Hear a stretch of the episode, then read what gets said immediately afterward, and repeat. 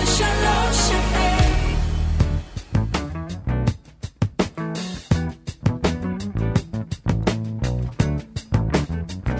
מקדימים רפואה עם פרופסור רפי קרסו.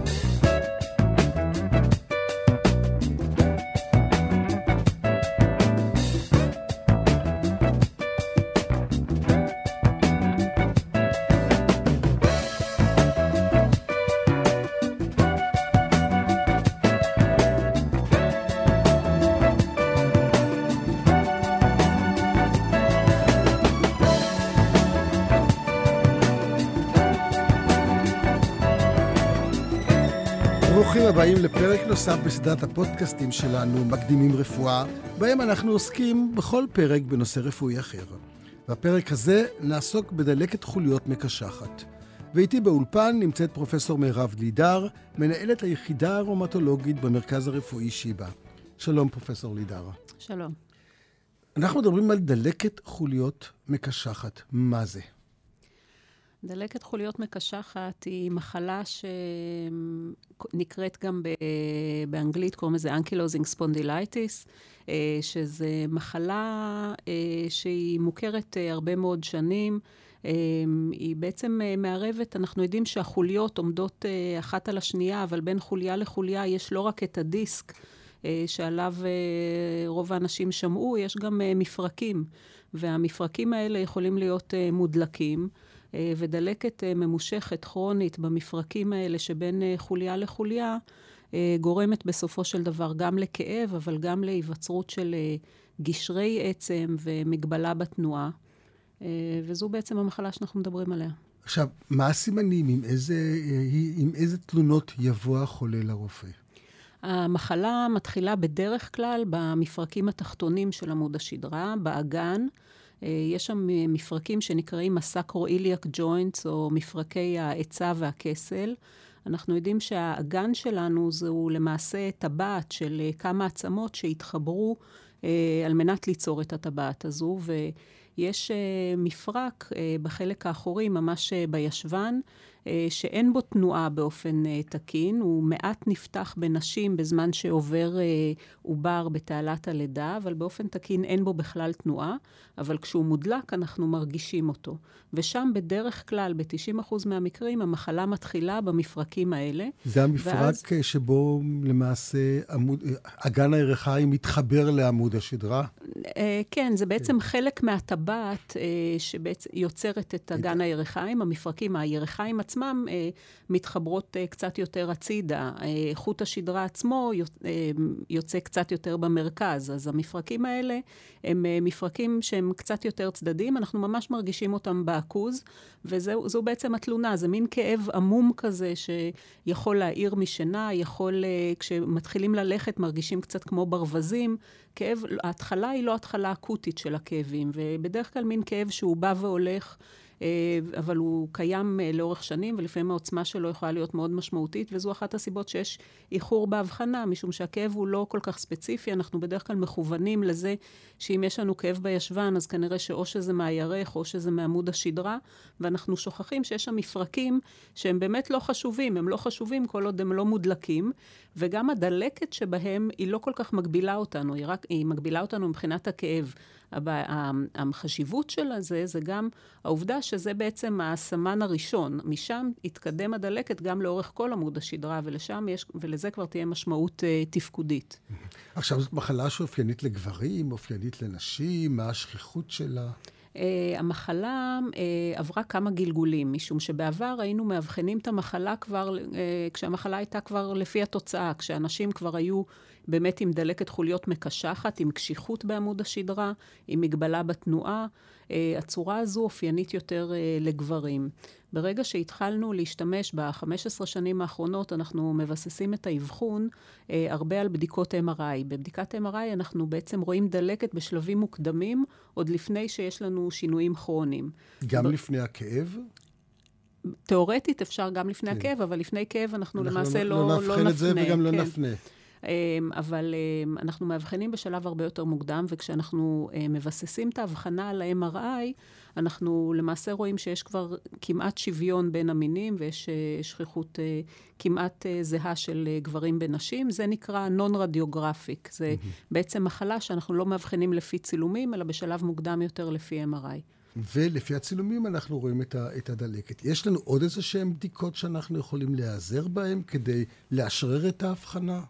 אז, אה, אז שוב, אנחנו מתבססים הרבה מאוד על בדיקות דימות. יש את הקליניקה, שהקליניקה היא, אה, קודם כל צריך להיות מודעים לה. צריך להיות מודעים לזה שאנשים שבאים ומתלוננים על אה, כאבי גב, שיש להם אופי מסוים, להבדיל מכאב מכני, שהוא בדרך כלל כאב שמתגבר במאמצים, הכאב הדלקתי הוא כאב שמוטב במאמץ. למעשה המנוחה גורמת לזה שיהיה יותר כאב. אנשים הרבה פעמים מתעוררים לפנות בוקר עם כאבים. ברגע שהם קמים, מתחילים ללכת, אה, עושים קצת התעמלות, הם מרגישים טוב יותר. אז כבר באופי של הכאב יש לנו איזשהו רמז למקור שלו. אז יש אה, דברים נוספים בקליניקה שיכולים לעזור לנו. אחרי זה אנחנו מפנים לבדיקות דימות, ושוב, יש לנו, ה-MRI הוא שינה, הוא עשה מהפך במחלה הזו, משום שהוא מאפשר לאבחן מוקדם יותר. אה, מבחינת בדיקות דם, אנחנו קצת מוגבלים, משום שמדדי דלקת לפעמים מוחשים ולפעמים לא מוחשים. אנחנו לא נשענים רק על זה. יש גם גן שנקרא HLA-B27, שבעולם, במיוחד בארצות אה, סקנדינביות, זאת אומרת, בחלק הצפוני, הצפוני-צפוני של קו המשווה, אה, יש שכיחות גבוהה יותר של הגן, ושם הוא גם אה, קשור יותר במחלה. אבל... אבל יכולים להיות חולים במחלה גם ללא הגן לגמרי, הזה? גם עם... לגמרי, ובמיוחד בארץ, משום שאנחנו פחות סקנדינבים, אנחנו, כן. השכיחות של הגן אצלנו היא נמוכה יותר, ולכן הגן הזה לא משמש לנו, הוא משמש כלי פחות משמעותי אה, להבחנה אצלנו. Mm-hmm. בשעה שלמשל אה, בארצות אה, סקנדינביות ל-90 אחוז יהיה גן חיובי, אצלנו אחוזים הרבה יותר נמוכים. ולכן אם זה קיים זה נחמד, ואם זה לא קיים זה לחלוטין לא שולל. לא שולל. ולכן גם לא מקדם. המהלך הטבעי של המחלה, איך הוא? על פני כמה שנים זה הולך ומחמיר? זה תהליך מהיר? זה תהליך איטי? המחלה היא בדרך כלל איטית. אה, אנחנו יודעים שבעבר האיחור בהבחנה היה בערך של תשע שנים, משום ששוב, הכאב הוא לרוב בהתחלה בעוצמה יחסית נמוכה, הוא בא והולך, הוא מגיב בהתחלה לתרופות ממשפחת הנון-סטרואידלס, לוולטרן או ארקוקסיה. אה, ולכן המגבלה לא קופצת עליך בן רגע. אתה למעשה במשך השנים רואה שאתה פתאום לא מצליח להזיז את הצוואר ימינה ושמאלה, אתה לא יכול לקחת ראש אחורה ולראות את התקרה, קשה לך להגיע עם הסנטר לבית החזה, אתה מנסה להתכופף ולקשור שרוכים בנעליים, ואתה רואה שאתה צריך לעשות כל מיני דברים מסביב, מניפולציות. כן. אה, ולכן, שוב, זה לא משהו, זה כמו הזקנה, היא לא קופצת עלינו ביום אחד, וגם פה, וזו בעיה משמעותית, משום שכשאנחנו כבר מודעים למגבלה בתנועה, אנחנו כבר לא יכולים להחזיר את הגלגל אחורה. ועכשיו, יש אנשים שיש להם עוצמת, אה, שהכאב אצלם הוא מאוד מאוד משמעותי, ועושים אצלם את ההבחנה מהר יותר. ברוב האנשים עוצמת הכאב היא בינונית. במשך השנים גם מצטבר כאב על רקע הנזקים המכניים. ברגע שהחוליות מתאחות ואנחנו בעצם עושים איזשהו מאמץ משמעותי בכל תנועה, אז יש לנו גם את הכאב מהשרירים הדפוסים, גם את הכאב שנובע מהשינויים המכניים בעמוד השדרה, אז הכל מתערבב. כלומר, יש פה ירידה משמעותית באיכות החיים ובתפקוד. לגמרי, זו מחלה שבעיקרון היא מחלה של אנשים צעירים. למרות שהיום אנחנו מנסים אה, אה, להבליט את זה שאפשר לאבחן אותה גם בשלבים אה, מאוחרים יותר בחיים, כי עיקרון זו מחלה של אנשים צעירים, ובאופן קלאסי היא מתחילה לפני גיל 40. מרבית האנשים מתחילים להתלונן על כאבים בשנות ה-20 וה-30. אה, ומה שקורה זה שבגיל 40 הם כבר עם אה, עמוד שדרה של 70 אה, פלוס. מה שאנחנו קוראים עמוד שדרה של במבוק. של במבוק, בדיוק. זאת אומרת, כן. בעבר, באמת, כשהסתמכנו על הצילומים בשביל לאבחן, אז הבחנו את התוצאה הסופית. התוצאה הסופית זה דלקת חוליות מקשחת, שהחוליות מחוברות אחת לשנייה אה, בגשרי עצם. אני תמיד אומרת שזה כמו אה, נטיפים וזקיפים במערת נטיפים. הגשרים נוצרים בין חוליה לחוליה באופן איטי, אבל החוליות בסופו של דבר מתחברות ואין תנועה. מה המשמעות של גילוי מוקדם? את אמרת לנו שאם אנחנו לא מטפלים ואם אנחנו לא מאבחנים, אז אנחנו מגיעים למצב של קשיחות של עמוד השדרה, עם הגבלה בתנועה, עם, עם כל הסימנים וכל המוגבלויות. אבל מה המשמעות? יש לנו היום מה להציע? כלומר, אה, אם, אם יש לי איזושהי תרופה שברגע שאני מאבחן את זה בשלבים הראשונים, אני יכול לתת אותה או לעצור את המחלה? אמ, נכון, אז אין ספק שהמשמעות של הגילוי המוקדם היא אה, אמ, גבוהה יותר ברגע שיש לנו משהו טוב להציע, וזה באמת המצב שקיים היום. אמ, בניגוד לעבר. בניגוד לעבר. בעבר יכולנו בעיקר אה, לתת אה, תרופות לא ספציפיות נגד דלקת ולהמליץ על פעילות גופנית. אז קודם כל, גם היום חשוב בצורה, אי אפשר להדגיש את החשיבות של פעילות גופנית וניסיון לשמור על טווחי תנועה. אה, לצד אה, טיפול תרופתי. אה, ולמעשה יש היום שתי קבוצות גדולות של תרופות שאפשר לתת בדלקת חוליות מקשחת.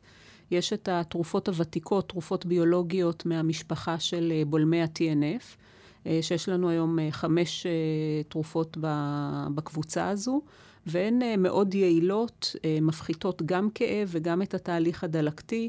ויש גם הוכחות לזה שבמשך שנים הן אה, מאיטות את ההתפתחות של הקישיון של ה... אה, בעמוד השדרה.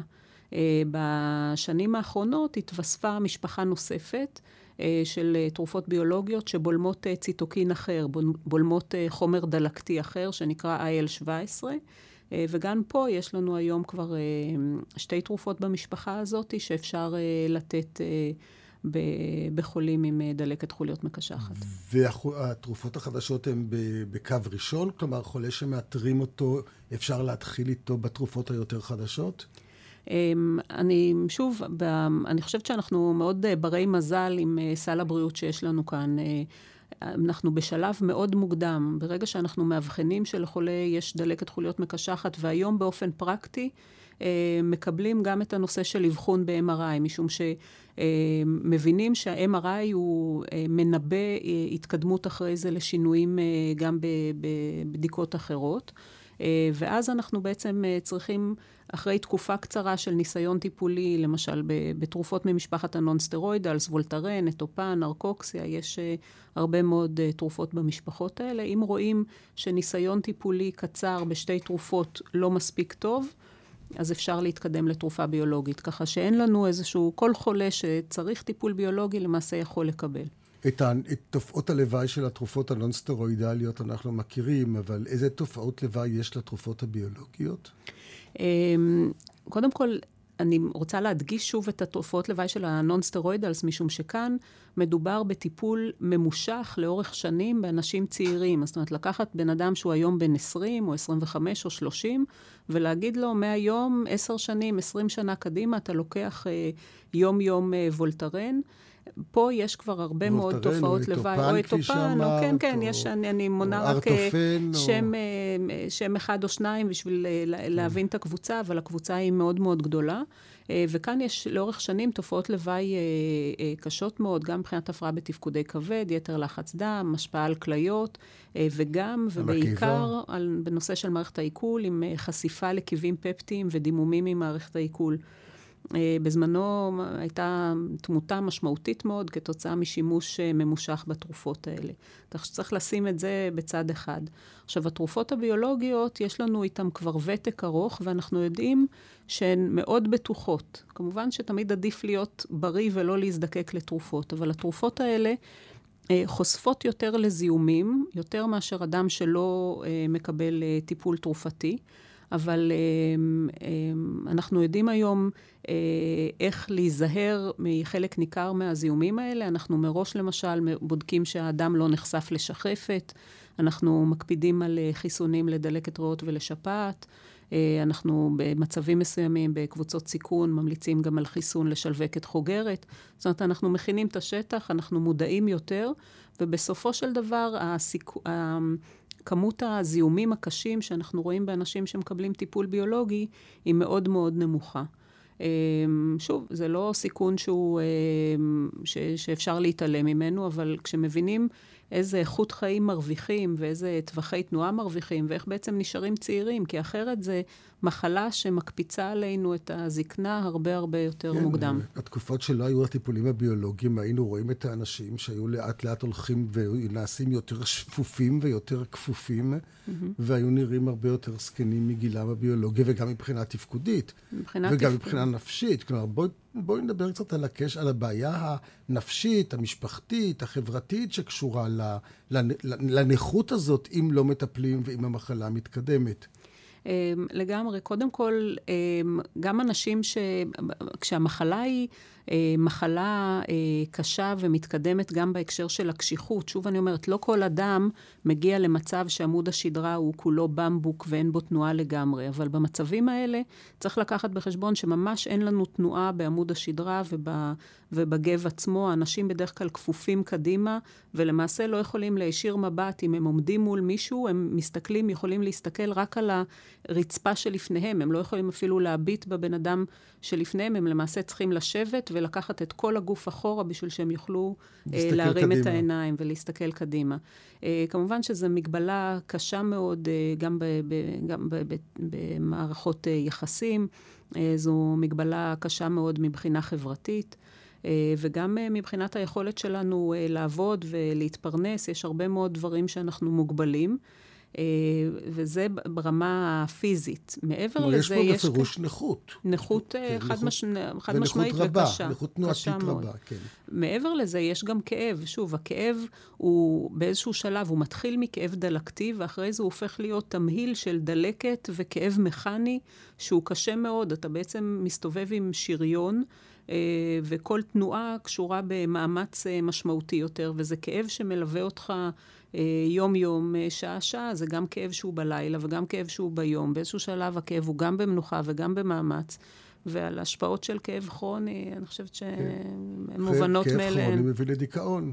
לגמרי. והמצב הכללי גם מביא לדיכאון. עכשיו, יש, האם תזונה יכולה להשפיע? האם פעילות גופנית יכולה להשפיע? האם אורח חיים? Mm-hmm. יש, אה, קודם כל אני אתחיל מפעילות גופנית, כי כאן אני חושבת שיש אמ, הוכחות אה, ברורות לזה, וזה שוב חלק בלתי נפרד. אה, הרבה פעמים אנחנו נותנים לאנשים, באנשים כשהמחלה היא עוד בתחילת הדרך, שיש להם עדיין טווחי תנועה טובים, או מוגבלים במידה קלה, אנחנו נותנים טיפול תרופתי, הם רואים שהכאב חולף. צריך לנצל את התקופה הזאת בשביל אה, להתחיל להיכנס לאורח חיים בריא, שכולל פעילות גופנית, גם לחיזוק שרירים, במיוחד שרירי ליבה, וגם אה, לשיפור טווחי התנועה בצוואר, ב, אה, למעשה בכל הגב, וגם לחזק את עצמנו מכל הבחינות. המחלה הזו גם יכולה לערב את מפרקי הירכיים והברכ... והכתפיים בשכיחות גבוהה, וצריך לשמור גם שם על טווחי התנועה. וזה חלק בלתי נפרד מ... מאורח החיים. חייבים לשלב את זה. אה, בהקשר של אה, הרגלי חיים, אם יש משהו שמאוד בולט גם בדלקת חוליות מקשחת וגם במחלות טראומטיות אחרות, ומחלות בכלל, זה נושא העישון. אנשים שמעשנים מפתחים שינויים חמורים יותר, מהירים יותר, אה, ומתקדמים יותר בחוט השדרה. הסיכוי שלהם לפתח את הקישיון הוא הרבה הרבה יותר גבוה, ולכן זה משהו שצריך אה, לקחת בחשבון. אני לא חושב שאני מכיר מחלה אחת שהעישון אינו פקטור שמרע אותה. כן, כן, בזמנו דיברו קצת כן. על ulcerative colitis, אני חושבת, אבל כן, בסופו של דבר... כן, ודיברו אולי על אלצהיימר, שבאיזשהו כן. מקום שאולי זה, אבל כן, כמובן... כן, כנראה שעדיף... עדיף, עדיף בדיוק. עדיף עכשיו. יש מעגלי תמיכה, יש אגודות של חולים, או, או ארגונים של חולים שיכולים לתמוך אחד בשני? Uh, בהחלט, יש uh, בארץ uh, שתי עמותות גדולות, גם עמותת ענבר וגם עמותת מפרקים צעירים. אה, עמותות שעושות אה, הרבה מאוד ותומכות אה, בצורה מאוד יפה בחולים עם מחלות טראומטיות. אני חושבת שיש היום בארץ הרבה מודעות, גם בבתי החולים יש היום לא מעט יחידות טראומטולוגיות פרוסות ברחבי הארץ, וגם שם אנחנו מנסים לעשות מפגשים, להסביר יותר, לתת הזדמנויות לפעמים להתנסות בפעילות גופנית מסוימת, להסביר על התרופות השונות. אה, מצד אחד יש הרבה אנשים שבאים ומיד רוצים לקבל אה, טיפול תרופתי מתקדם.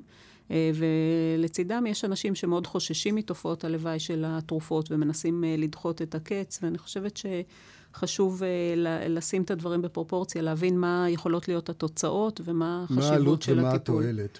כן. משום שאם מתחילים, כמה שמתחילים יותר מוקדם בטיפול, הסיכוי להגיע, כלומר, המחלה תתעכב או, או תיעצר אפילו, ולא יגיעו לנכות. לגמרי, כן. לגמרי.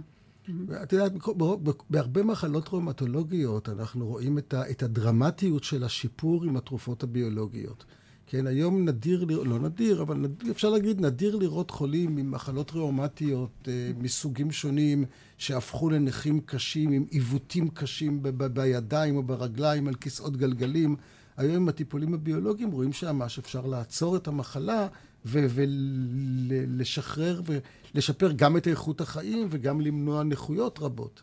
אני חושבת שאנחנו בעידן אה, יוצא מן הכלל בנושא הזה של הרומטולוגיה. אה, התרופות הביולוגיות אה, נכנסו לקראת שנות האלפיים, ואנחנו רואים שינוי מהותי בין המטופלים. יש לנו עדיין את האפשרות לראות את המטופלים של לפני והטופלים יותר, כן. שאחרי. כן.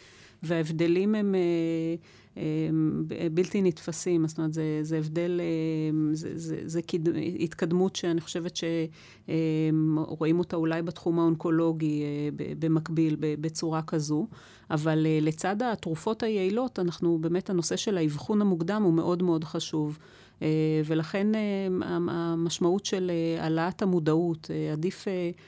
עדיין רוב האנשים שיש להם כאבי גב, כאבי הגב הם מכניים, אבל עדיף לנסות uh, לאפיין ולאבחן את אלה שיש להם כאבים דלקתיים בכל, מתוך כל אלה עם הכאבים המכניים, משום ששם אפשר לעשות הבדל uh, מהותי.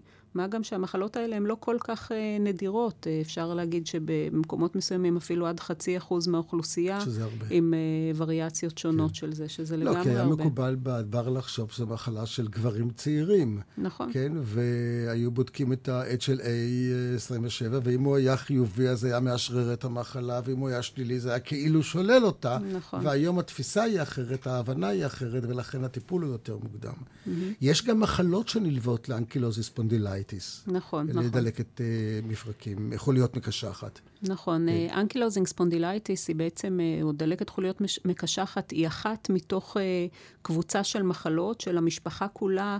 שוב, כל המשפ... השמות האלה נשמעות קצת כמו קללות, אבל זה spondyloarthropathy, זה בעצם מחלות שכולן מערבות... Uh, יש להם רקע גנטי משותף, שוב, ה-HLA-B27 בחלק מהמטופלים, יש גם גנים אחרים שהיום אנחנו מזהים אותם יותר בבדיקות הכלל גנומיות שעושים. הרבה מהן מערבות גם את עמוד השדרה, אבל יכולות גם לערב מפרקים פריפריים. כלומר שאני כאן עד עכשיו דיברתי רק על עמוד השדרה, אבל ציינתי גם שיכולה להיות מעורבות של ירכיים ושל כתפיים. אבל לגמרי יש גם גרסאות אחרות שבהן מעורבות של ברכיים וקרסוליים, ולכן חשוב שיראה רומטולוג ויעשה את ההערכה המלאה. עכשיו, יש מחלות נלוות שהולכות באסוציאציה אה, גבוהה עם המחלות האלה, כנראה שגם שם יש איזשהו בסיס גנטי משותף. למשל פסוריאזיס, היא מחלה אה, מאוד שכיחה ב, בקרב אנשים עם הספונדילוארטרופתיות, אותם אנשים שנוטים לעשות את המחלה הדלקתית בעמוד השדרה ובמפרקים, ומי שיש לו פסוריאזיס ויש לו כאבי גב, כדאי תמיד לבדוק אם, אם הכאבים האלה הם לא כאבים על רקע דלקתי. אה, מחלה אחרת שיש זה מחלת מעי דלקתית, הקרוהן וה-ulcerative colitis, גם יותר שכיחות עם דלקת מפרקים ויותר שכיחות עם דלקת מפרקים שמערבת את עמוד השדרה. אה, והמצב השלישי שצריך אה, לשים לב אליו זה הנושא של העיניים. אה, יש מחלה דלקתית שנקראת uveitis, או דלקת הענביה בעברית, זה בעצם דלקת של התוכן של גלגל העין, של אותו חומר ג'לטינוזי שנמצא בגלגל העין, וכשהוא מודלק, זה משהו שהוא, זה, שוב, זה גורם סיכון, או זה מחלה שהיא הולכת נלווית לספונדילוארטרופתיות, ו... זה אחת השאלות שאנחנו שואלים, אם היו לך דלקות כאלה בעיניים, דלקות ממושכות, אה, עם טשטוש ראייה. לפעמים גם רקע משפחתי של מחלות אוטואימיוניות אה, מהסוג כן. של מחלות דלק, מעי דלקתיות או... לגמרי. זאת אומרת, שוב, כן. אנחנו שואלים, אה, למעשה אנחנו יודעים שבאנשים שיש להם HLA-B27 ויש להם קרוב משפחה דרגה ראשונה עם אה, מחלה, הסיכוי אה, אה, עולה אה, פי עשרה אה, ויותר ל- ללקוט במחלה עצמה. ולכן אנחנו שואלים תמיד על הסיפור המשפחתי, ושוב, אנחנו מבררים לגבי הסיפור המשפחתי של, ה, של המחלות הנלוות.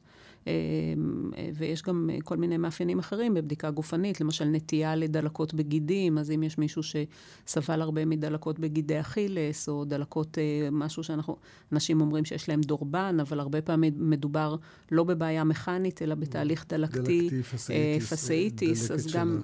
נכון, אז אנחנו צריכים, כן. הרבה פעמים מדובר פשוט במשהו מכני, ודלקת בגיד אכילס זה בגלל ריצה, והיא לא קשורה לגמרי למשהו אה, רומטולוגי, אבל אנחנו צריכים גם לבדוק את זה, ושוב, כן. לנסות אה, למצוא את אלה שהם אה, מודלקים באמת. מה קורה במחלה הזאת, עם המחלה הזאת בהיריון?